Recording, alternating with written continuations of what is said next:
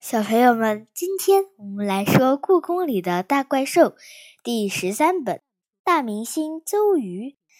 这本书是由常怡写的，中国大百科全书出版社出版。今天我们来说第七章《神童的世界》。狐仙集市上挤满了客人，密密麻麻的摊位上方。弥漫着各种各样的叫卖声，快来买我的年糕啊！来买呀！快来买呀！糖年糕、红豆年糕、八宝甜饭、豆沙圆子，还有松糕，都好吃的不得了啊！这是建亭狐狸妈妈的声音。新酒，今年新酿的果子酒，来尝尝哦，别错过！黄鼠狼们的酒摊今年又推出了新品种，亮眼的绸布哦，彩虹色，真适合做秋冬的衣裳，眨眼间就要卖光啦！花仙们叫卖的声音细细的，像唱歌一样。我和杨永乐。路过黄鼠狼的酒摊时，闻到一股浓浓甜甜的桂花味。什么酒这么香？杨永乐问卖酒的老黄鼠狼：“桂花稠，要不要尝尝？”老黄鼠狼把一杯黏糊糊的乳白色的饮品端到我们面前。杨永乐闻了闻。有点遗憾的摇摇头，我们还是小学生，不能喝酒。桂花稠不是酒，是饮料。不信你们尝尝，一点酒味都没有。老黄鼠狼笑眯眯地说：“他叫黄二爷，是住在酒窖的黄鼠狼。他佝偻着背。”年龄大的谁都说不出他的岁数。自从有了狐仙集市，黄二爷一直在集市上卖黄鼠狼们酿的酒。放心喝吧，保证不会醉的。先尝尝看。黄二爷热情地招呼着。杨永乐禁不住诱惑，接过老黄鼠狼爪子里的小杯子。那里面只装了一点点桂花稠，他一口就喝光了。哎呀，我头一次喝这样好喝的饮料，他赞叹着。你一定要尝尝，小雨。我接过一杯尝了尝，是一股桂花糖的味道。嗯，确实像是饮料，不像酒。我一口气喝了五杯。开始觉得脸有点发热，杨永乐则一杯接一杯的喝个不停。喂，别喝了，再喝我的钱都不够付账的了。我抢过他的杯子，喝桂花稠，花光了我兜里所有的钱。于是我们只能离开狐仙集市。杨永乐嚷嚷头晕。就先走了，留下我一个人慢慢往回走。我沿着宫墙一路向前，不知道怎么回事儿，眼前的一切变得朦胧起来。忽然，一座高大的宫殿挡住了我的去路。我抬头一看，匾额上写着“崇敬殿”三个字。崇敬殿，我怎么走到崇华宫来了？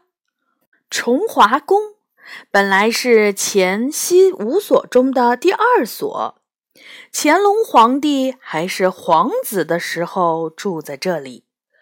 他结婚以后被封为和硕宝亲王，驻地被赐名为乐善堂。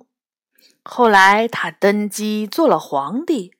乐善堂被升级为崇华宫，而崇敬殿就是崇华宫的前殿。看来我是真晕了，想去西三所，却走到了方向相反的崇华宫。我晃晃脑袋，扭头往回走。然而，就在这时候，崇敬殿的大门吱呀一声被打开了。啊！我被吓了一跳，脑袋都清醒了。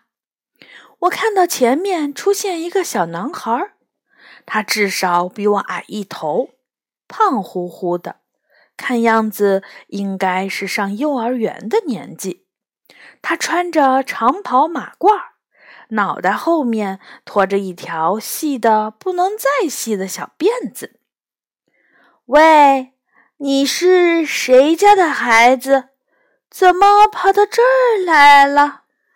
我稍稍蹲下来看着他，他忽闪着大眼睛，也看着我。我叫张永清，已经五岁了。姐姐，你叫什么？姐姐，我心头一热。我是整个家族里年龄最小的孩子，别说没有亲弟弟妹妹，连表弟表妹之类的都没有。这么可爱的小男孩叫我姐姐，我感到说不出的舒服。我叫李小雨。你是谁家的孩子呀？我温柔地问。我爷爷叫张廷胜。张有清口齿清晰的回答道：“是他带你来故宫的。人呢？”我四处张望，黑乎乎的崇华宫里，别说人了，连只野猫的影子都没有。你知不知道你爷爷是故宫里哪个部门的？张永清摇摇头。小雨姐姐愿不愿意带我玩儿？玩儿？现在？我摇摇头。天黑了，你应该去找你爷爷啦。我不去找我爷爷，我就要找你。张永清大声说：“我一眼看到姐姐。”就知道姐姐是那个人，那个人什么人？带我玩的人。天啊，我不会被这小家伙缠上了吧？我可不擅长哄小孩玩儿。我想你弄错了。我说，我不会带你玩的，因为我要回我妈妈那里去了。不，我不会弄错的。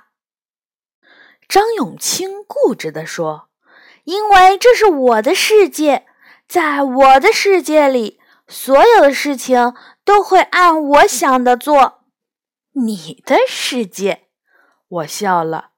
现在的二零一零后还真以为自己是世界中心呢。他当然是你的世界，他也是我的世界，野猫的世界。蚂蚁的世界，不，这个世界只属于我。张永清摇着头说：“忘了告诉你了，我是个神童，所以这个世界是神童的世界。”神童？我上下打量着他，你怎么是神童了？我会背整本的《乐善堂全集》。张永清挺着小肚子说：“一个字儿都不会错。如果你不懂那些文章的意思，我还可以给你解释。”哇，那是挺厉害的。我见过《乐善堂全集》，很厚的一本书，里面满满当当的都是乾隆当皇子时写的古文和诗词。一个五六岁的小孩能背那么多古文，还知道其中的含义，肯定非常厉害。不过，让我奇怪的是，我妈妈曾经说过，乾隆皇帝的诗词和文章都写得很差。张永清的家长为什么放着那么多好文章不让他背，而让他背《乐善堂全集》呢？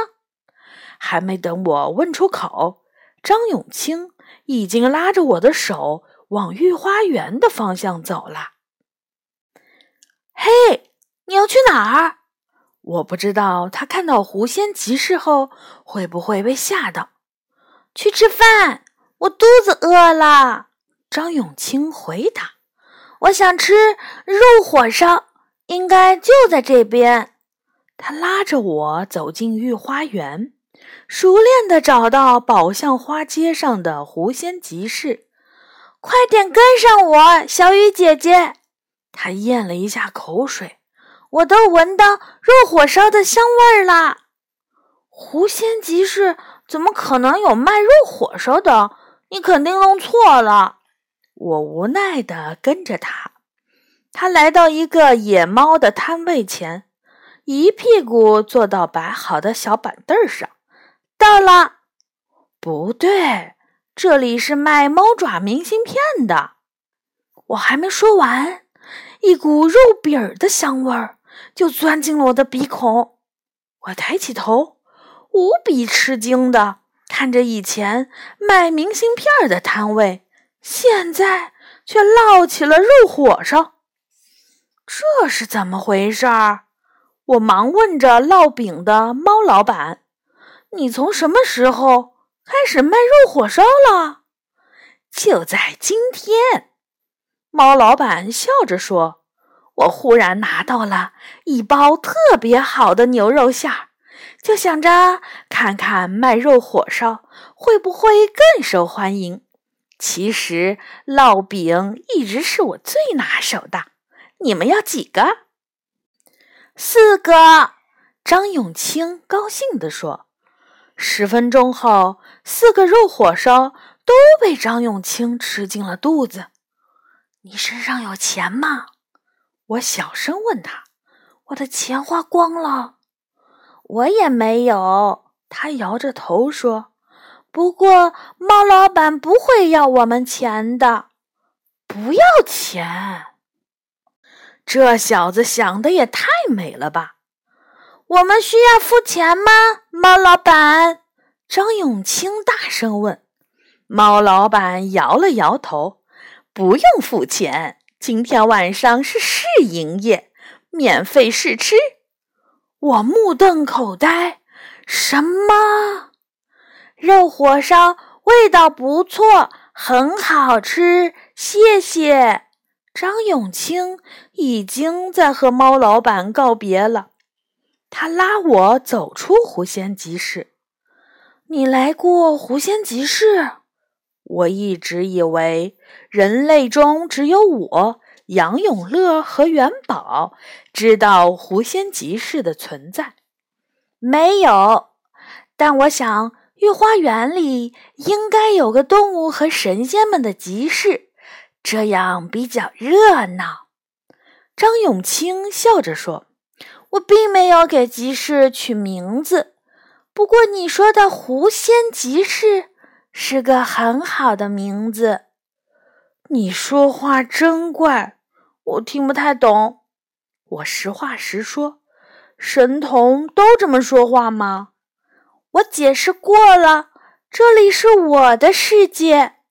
他稍微比划了一下，在这个世界里，所有的人和事情都是为了我而存在的，所以我想要什么，这个世界就会有什么。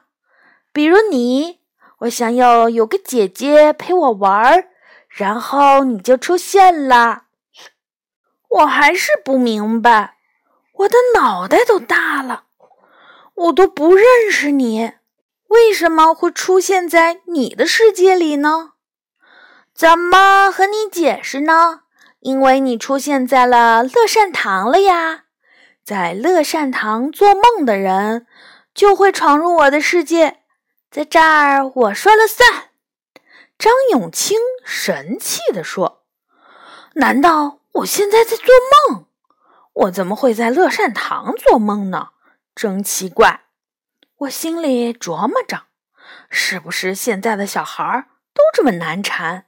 张永清已经拉着我的手走进了崇华宫。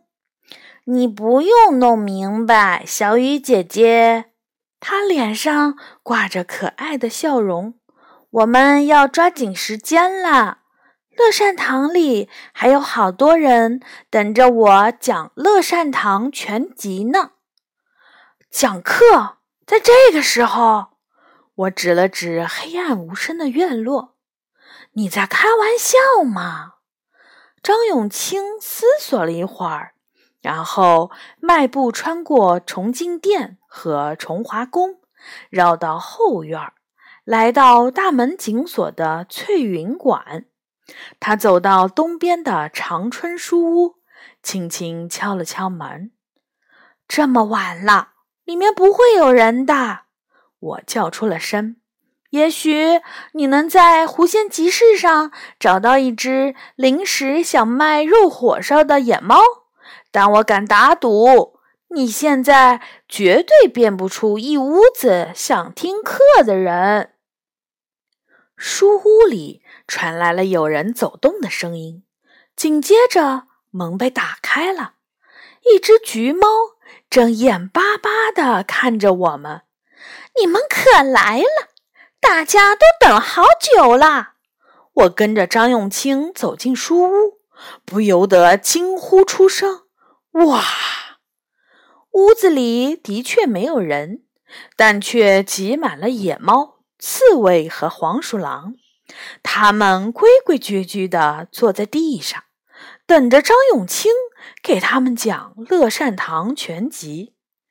这到底是怎么回事儿？野猫、刺猬和黄鼠狼怎么会对一本古文书感兴趣？他们中大多数连字都不认识，我感觉自己快要晕过去了。张永清却很高兴，虽然他才五六岁，但看起来他很喜欢给别人当老师，哪怕他的学生只是野猫、刺猬和黄鼠狼。他熟练地背着乾隆皇帝写的文章和诗词，并试图解释给他的学生们听，但不到五分钟，至少有一半的学生都睡着了。我不停地看着手表，越来越觉得自己在浪费时间。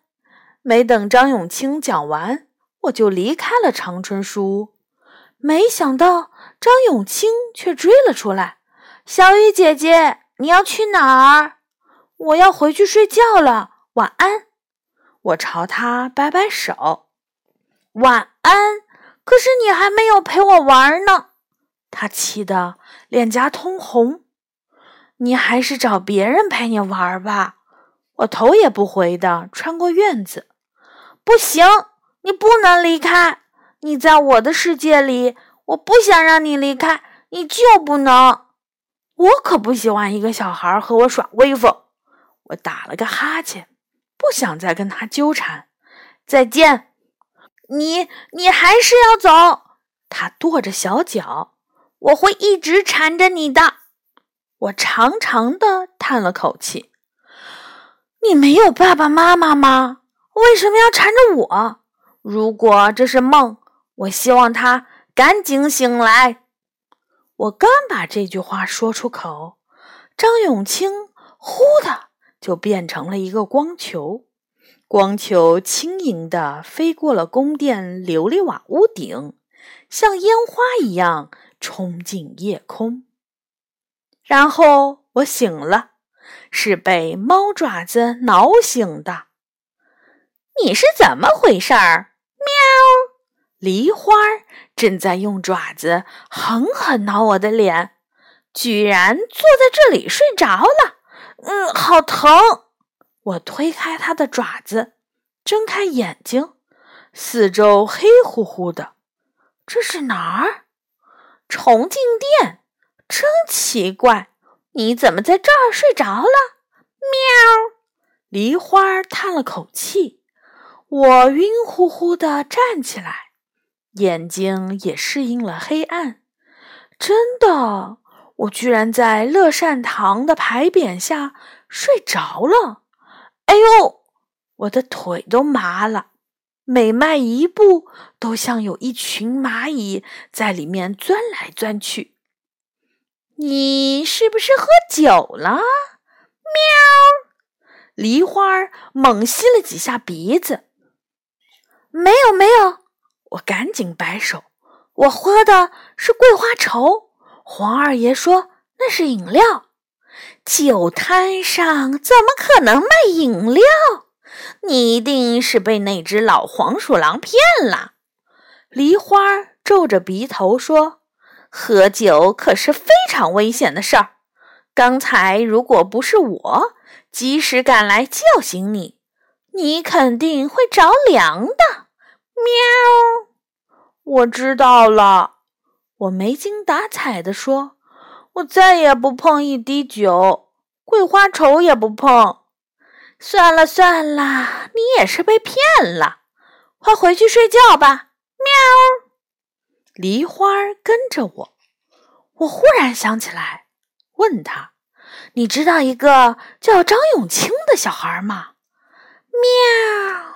那孩子呀，当然知道，乐善堂神童嘛。他真的是神童？我愣了一下。喵！张永清是乾隆亲自封赏的神童，他是被他爷爷带去见乾隆的。那时候他才五岁，最大的本事儿是可以一字不落的背诵乾隆写的《乐善堂全集》。乾隆不幸当场测试，结果张永清不但能背。而且能对文章一一讲解，乾隆高兴极了，觉得神童出现是天下太平、文教昌明的表现。他专门为张永清作诗，还赏赐了这位神童好多礼物。然后呢？我好奇的连腿麻都忘了。听说。张永清十四岁的时候，乾隆又召见了他，但那时张永清已经变成了一个普通人，连济南府学都没有考上，这让乾隆感慨了很久。梨花说：“他长大成人后，多次去考科举，但都没有考上。”最后还是乾隆看在乐善堂神童这个名号的份上，破例赏他了个举人的头衔儿。喵，好可惜，他看起来挺聪明的，长得也很可爱。要不是他爷爷非逼他背乾隆皇帝那些烂诗，他应该会挺有出息的。我开始同情张永清了。传说张永清因为从小被奉为神童，自以为世界都围着他转，很不讨人喜欢。等等，你怎么知道他小时候长得很可爱？他好像没有留下画像。喵！梨花眯起了眼睛。因为他闻到了新闻的味道，我不知道，也许我只是碰巧做个梦。我加快了脚步，想逃离他。梦，在乐善堂梦到张永清，这绝不是巧合。你梦到了什么？喵！梨花的眼睛亮了起来。每当他发现大新闻时，就是这个样子。没梦到什么，我跑了起来，快告诉我！喵！梨花紧追不舍。天啊，我怎么又被这只八卦猫盯上了？好的，小朋友，这一章呢就结束了。下一次我们会来说第八章《大明星邹瑜》。小朋友们，晚安。